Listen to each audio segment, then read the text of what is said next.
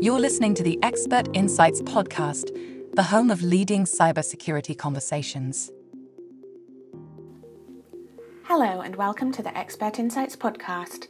I'm Caitlin Jones, Deputy Head of Content at Expert Insights, and I'm excited today to welcome Andrei Hinodache, Cybersecurity Solutions Expert at Heimdal Security, to the show.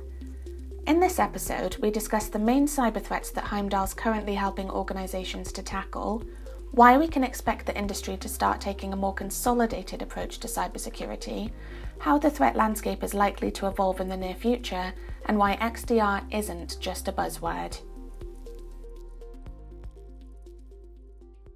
Andrei, could you please just start off by giving a little introduction to yourself and telling us a bit about your security background and your current role at Heimdal Security? Sure thing, Caitlin. Hi there, a pleasure. Uh, so my background is actually pretty interesting. Some would uh, actually call it upside down, as I didn't start with cybersecurity in mind or anything else for that matter. But I actually came across different roles from IT support, to incident management, major incident response, operations, customer care, account management, and so on. Uh, and I actually learned everything along the way uh, and uh, yeah usually people go the others uh, the other way. They just decide on something and they focus on that. Even at Heimdal i've started as a global sales support five years ago. Actually time flies very fast. Uh, and i moved across to implementation account management sales headed created a pre-sales department. And now i'm actually the cybersecurity solutions expert at Heimdal holding a nice record of over 5000 meetings and just shy of uh, 1,000 implementations across these uh, five adventurous years. Wow, that's pretty impressive. And um, talking about some of those meetings, you help implement a lot of the different solutions that Heimdal offers, which include endpoint and email protection, vulnerability management, PAM, app control, and managed XDR, um, offering protection across multiple threat vectors there. What are some of the main threats that your customers are facing today? That's actually a super interesting question, and you could uh, have painted better the uh, the the wide range that uh, that we offer. Now, when it comes to this, indeed, we cover a lot of layers, which also allows us to paint a, quite a robust picture when we look at what's going on. And funny enough, I was actually researching for an upcoming webinar, and I had some colleagues of mine extract some data directly from our database. Uh, so even if advanced attacks are uh, the biggest concern right now, uh, and I'll share with you some uh, some data that we have here. The main the, the the main idea is that the initial entry vectors are the ones that are more most um, most exploited.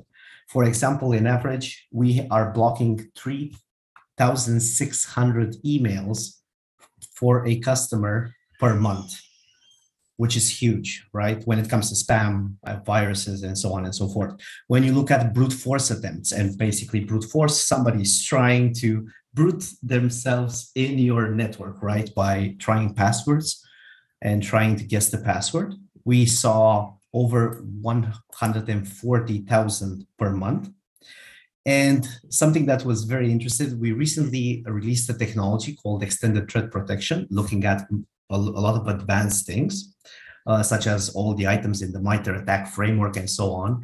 And since one month, uh, since we released it, it already has 2 million detections when it comes to advanced uh, threat patterns from credential harvesting, lateral movement, network discovery, and so on. And then we get to uh, the um, crown uh, jewel of the statistics, we have seen a steady increase in ransomware attempts. We are currently sitting at blocking around 2,800 per month across uh, all customers. And this is basically spiking in the last uh, few months, unfortunately. So this is basically what the market is faced with right now. Not to add that uh, three in 20 vulnerabilities that we see for patching are of high severity basically with scores between seven and 10 as a critical, uh, as a common vulnerability impact score. Absolutely. Um, and could you tell us a little bit about how some of the products that you offer at Heimdal work together to um, combat some of those threats? Of course, of course. So basically, with Heimdal uh, as an XDR platform, right, having multiple layers you basically start blocking and addressing each layer rather than uh, uh, allowing these to happen separately. And when you get to do this together, you will immediately benefit of uh, for, from multiplier value, right? Because when you have a tool that is usually doing one side of the job, right?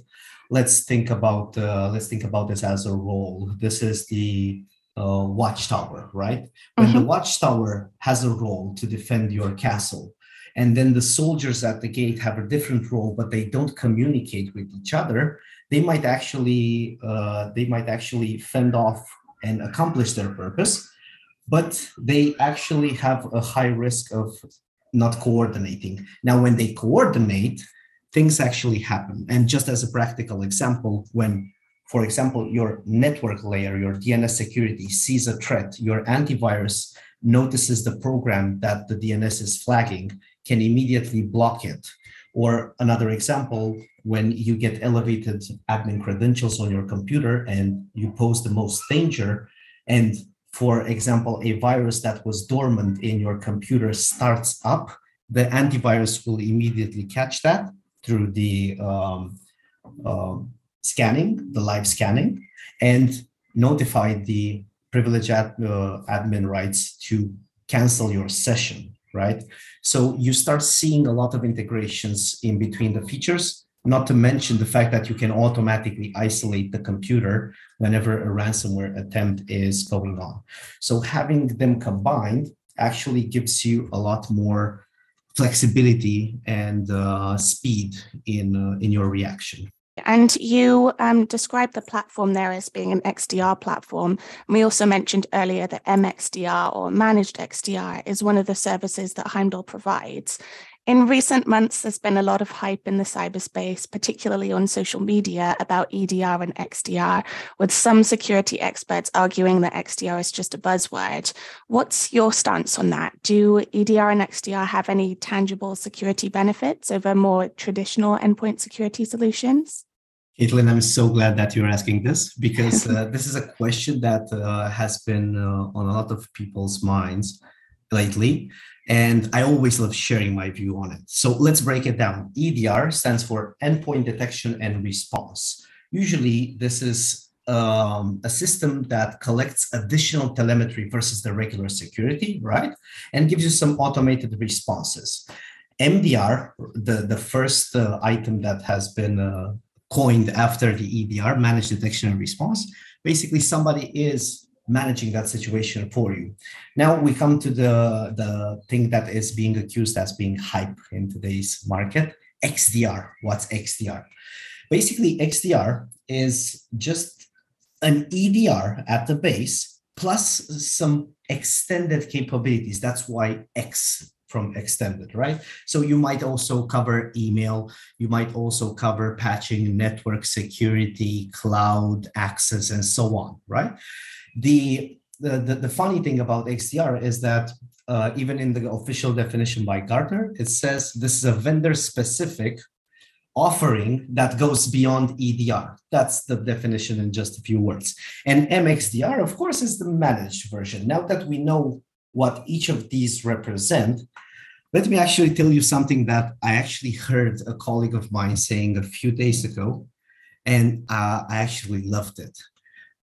EDR, uh, XDR to EDR is not a revolution like people are trying to paint it. It's just a normal evolutionary step in the process. So it's not a hype, even if cybersecurity is an industry that is notorious for coining terms all day long.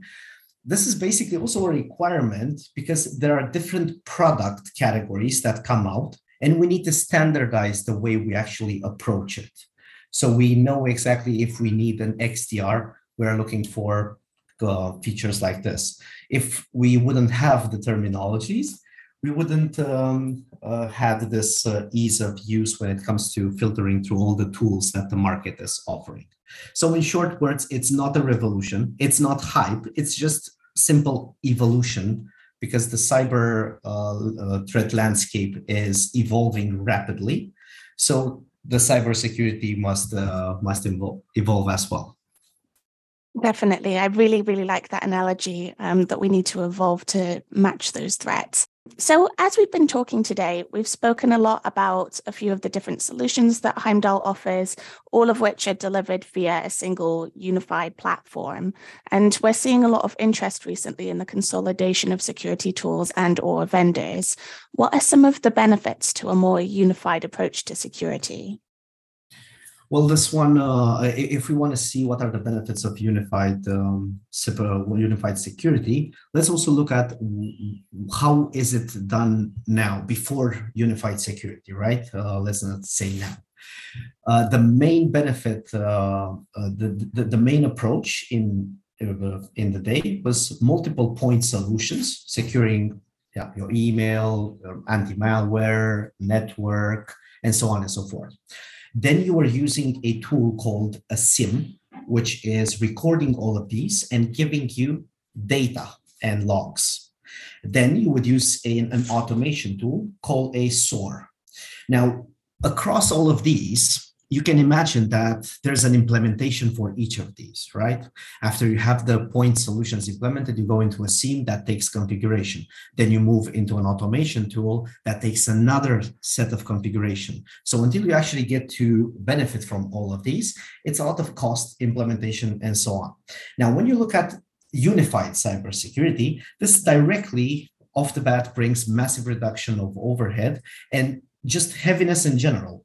So if you look at an organization that needs to implement eight to 11 tools, and the average for an enterprise is even more, uh, then you need to bring along multiple implementations, the need for specific resources, time invested, and so on. When you take all of those and you merge them together and you put it in one single pane of glass and allow just two people to manage all of that instead of an entire team, now, this is literally the main uh, the main benefit. Moreover, you also have that integration capability. We talked about it earlier, in which the more you have unified under the same umbrella, it can start a multiplier effect on your value because different layers that normally do not talk together now are in perfect uh, tandem, and they can bring that um, enhanced uh, uh value to the end user.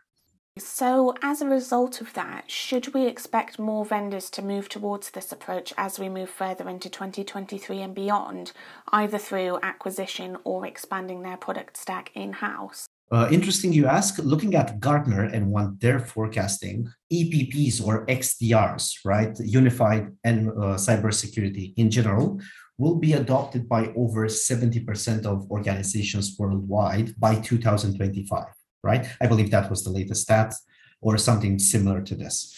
It's clear that all the players that wish to remain in the market will adapt a course to this at their individual pace or just become, unfortunately, obsolete.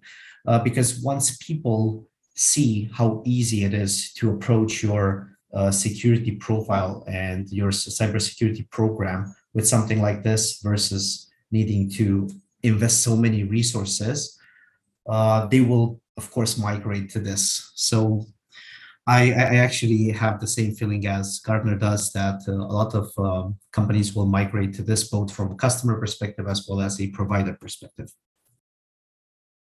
Absolutely, I think we're definitely seeing that um, that pattern as well, especially among our readers and our listeners that interest in a more converged um, tool or platform. So, we've spoken a little bit about what the cybersecurity landscape looks like now. So, I'd like to turn our attention to the future. How can we expect the threat landscape to continue to evolve in the coming years? Now, I'm a positive fellow, so I, I would like to start off with this. However, the cybersecurity landscape evolves. From what I see, the cyber defenders are getting as smart or even more smart and resilient than the uh, cyber threat landscape. So in this case, Newton's third law fully applies. For every action, there's an equal and opposite reaction that will take place. Now, uh, I wanted to start off with the positive, so now that I can get to this, and people won't think we're painting doom and gloom, right? but this is where I want to draw people's attention to. Cybercrime has become a very lucrative industry. And as each industry grows, at the point in its life cycle, the industry becomes self-sustaining, right? And let me explain a few uh, life cycles so that we can paint this picture. Let's look at the vulnerability. We mentioned that uh, in our example, in average per computer, we patch three high, um, uh, three critical vulnerabilities, right? Let's look at what happens when a vulnerability is published. So the vulnerability is either discovered by a hacker that is exploiting it as a zero day, or it is announced in a common vulnerability entry, a CVE. It gets published, right? And sometimes the patch is also very fast uh, released after this, or the patch is released after a certain date. Now, after this happens, of course, if cybersecurity people are monitoring all the news, that's also what the cyber criminals are doing. And then chatter starts on the dark web. Some of them even take this as a challenge. A few smart and very agile cyber criminals create a proof of concept. Uh, they literally took the vulnerability and they made some code, and now they have a way to exploit that vulnerability to do exactly what was discovered in the vulnerability. It can be execute code remotely. It can be uh, getting inside your network in multiple ways, right? It, it can be a lot of examples. Now, they are testing this in the proof of concept. So they gain access to the vulnerable organizations using the exploit. They do further tests within the uh, victim organizations. Then they do not deploy a final attack. What they do is they come back to the dark web and they start a sale, advertisement, even auctioning on the dark web, on chats, forums, marketplaces, or something that is called initial access brokers right? Um, this is a, an acronym that is being used. So somebody actually purchases this malware, then they leverage it in doing a breach, during which a stage in the breach is called data exfiltration, which means that the attackers are now taking data out of that organization. Then they deliver the final payload, which in some cases ransomware, right? We're not talking about a specific case. But what happens before the exfiltration? Other discovery tactics are being utilized in that network, such as uh, checking what firewall ports are open, uh, checking, harvesting for credentials, and so on and so forth. So this is valuable data. They do not just sit on it, they actually further auction it on the dark web. And now a second scenario this was with the vulnerability right? And everything is literally disclosed disclosed publicly. So we this is a process that happens and it's super easy for them to follow this. A second scenario more niched right? We talked about a breach taking place. What happens when a breach take, takes place? Data gets exfiltrated and no matter if uh, if the victim pays a ransom or whatever happens, in most of the cases, the data that got exfiltrated is added to something that is called a combo list. These list, lists are being sold on the dark web. Then the data after these lists are being purchased is then filtered via something called account checkers.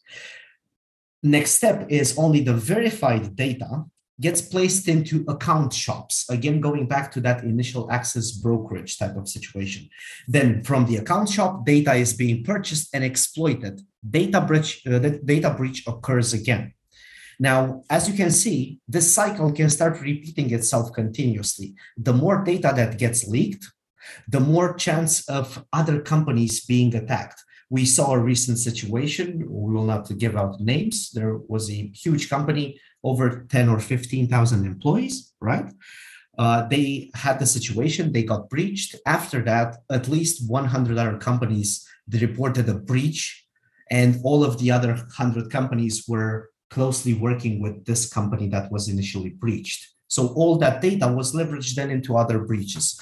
That's why I really hope that these two life cycles that are being detected on the dark web manage to paint this picture. So literally the cybercrime market is getting to a very mature and stable self-sustaining organism. That's why actually multiple uh, multi-layered unified defense is key today. You need to look at all the all the items and be able to act quickly because the capacity to detect and respond across multiple extended platforms with little resource, which is also another big problem, right? The scarcity effect is key in order to, to survive. And I'm sorry if this response was a bit uh, longer than, uh, than you were expecting, but this is a topic that um, uh, I uh, actually follow with a lot of passion. Yeah, absolutely. And it's great to hear you talk about that. I think a lot of the time um, we hear news outlets talk about cyber threats, but they don't really go into detail about how those threats are carried out, um, especially when they're but when the cybercrime market is becoming relatively easy actually for cyber criminals to break into. Um, and when it's such a lucrative space it's good to know a little bit more about how it works so that we can defend against that so, where will Heimdal sit within that future as we see more of these sophisticated sort of multi layer attacks? Could you share any plans that the company has for growth or evolution as we see these changes play out? Of course, I can. So far, Heimdal, what, what, what Heimdal did is supplied the key layers that were required by the market, but even from the moment of Heimdal's inception, they were looking at the way to automate as much as possible, integrate together as much as possible, and all of this with a very uh, ease of use type of approach, with ease of use in mind continuously. Uh, in, in this particular situation, we had all the elements, all of them connecting to a portal. Everything was perfect. And now we have released what we like to call a revolutionary threat hunting and action center tool. Because now we don't need to do that procedure we mentioned earlier with a lot of point solutions, a SIEM, a SOAR, and so on. This comes in automatically. So it configures automatically. You get to use it from day one. This has already added a big sigh of relief between the cybersecurity professionals that uh, got to experience it. And literally, it allows you to manage a complex and healthy cybersecurity program with uh, out of the box integration, zero configuration time needed, and enables across all the Heimdal tool stack, right? So we're already uh, we're already fit to cover the current scenario. What we're doing as future plans is we're continuously looking to do exactly what we managed to do uh, at the beginning to redefine the way cybersecurity is being done. Because in this market, uh, traditionally, a lot of focus has been uh, on reactivity, on being reactive and sometimes scattered. But if we actually look at bringing that, uh, that reactivity down a bit and also add proactive security, as a lot of the players right now are doing with EPPs, XDR, and so on and so forth. Uh, and also being able to automate as much of the threat hunting that needs to happen through artificial intelligence, neural networks, classificatory AI, and so on and so forth, and doing this everything in one pane of glass. So I hope this uh, this describes what uh, what our plans for the future are. Definitely. And it sounds like you've got some really exciting things in the pipeline there. I'm looking forward to seeing how you continue to develop the platform and how that plays out. And that was my final question for you today, Andrei. So thank you so much for joining us on the podcast. It's been wonderful speaking to you. It was a pleasure, Caitlin. Thank you for listening to the Expert Insights podcast. For more, please subscribe or visit expertinsights.com to find interviews with experts and trusted reviews of top cloud solutions.